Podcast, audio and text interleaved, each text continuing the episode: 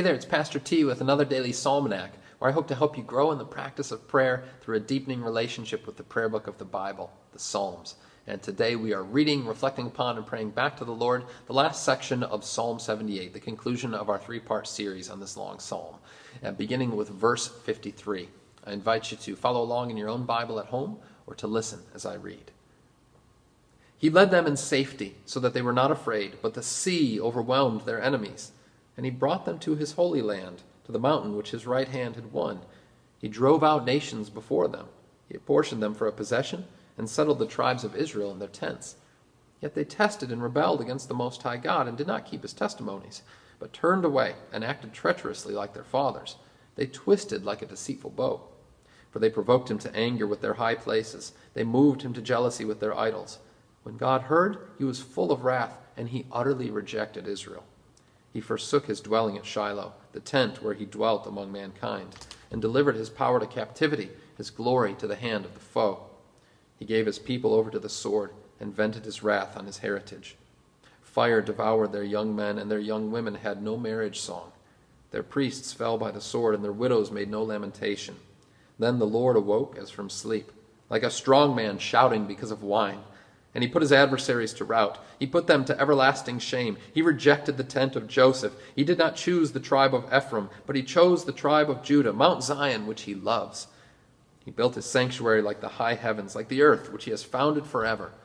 He chose David his servant, and took him from the sheepfolds. From following the nursing ewes, he brought him to shepherd Jacob his people, Israel his inheritance. With upright heart he shepherded them, and guided them with his skillful hand. Glory be to the Father, and to the Son, and to the Holy Spirit, as it was in the beginning, is now, and will be forever. Amen. In the parables of our Lord Jesus, he often uses surprising and arresting images, even extravagant ones, in order to catch our attention.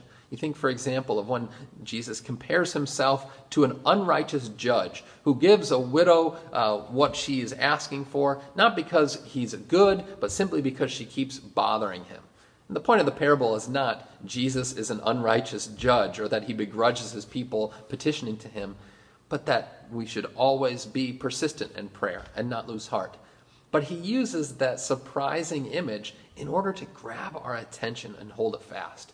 We get one such image here toward the end of Psalm 78 as we've been seeing this pattern unfold through the history of Israel, what I called yesterday this death and resurrection, as the people of God die experiencing the judgment of the Lord on account of their sin and their faithlessness, but then have that resurrection as He comes to redeem them, to restore them, to forgive them. And the image that especially stands out to me here as it's concluding the psalm is there in, uh, in verse 65. Um, it says, Then the Lord awoke as from sleep, like a strong man shouting because of wine. Now, is that really the image that we want to have of God? That He's the guy who's at the bar, who's had just a little bit too much to drink, and now is just zealously climbing on the bar, singing for anyone to hear? Well, that seems rather strange, to put it mildly. But what's the point of that? It's showing us this is God's zeal for keeping his promise, to show his faithfulness to his people. He's like a guy who suddenly just rouses and who's shouting uh, because he's had a little bit too much to drink. This is how serious and how uninhibited God is when it comes to his commitment to his people. Now, leave aside the parts of that analogy that are crude or even offensive but hear the heart of what God is trying to convey to you and me. That, that he will stop at nothing in order to keep his promise. And indeed, he will shout it from the rooftops in ways that might make people feel even a little bit uncomfortable. So committed is God. So steadfast is he in this promise that he is going to work for you and for me. This is what we have seen, as Psalm 78 shows us, throughout God's history with his people. This is how he continues to be through the work of our Lord Jesus and now through the power of his Holy Spirit until that day when our Lord comes again. It's surprising, it's unexpected, and it is undeniably beautiful. Let us pray.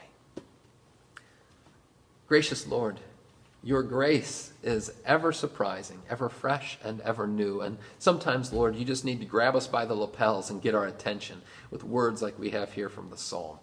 Lord, cause us not to stumble at such analogies and illustrations, but instead to get to the heart of the matter and to see that your heart is one of steadfast, faithful love. We thank you, Lord, for your commitment to your promise and that your word will not fail, that you will see through the redemption of your people. We give you thanks for this. In Jesus' name, amen. And now may that Lord, who continues to surprise us day by day, go forth with you on this day. Go in his peace.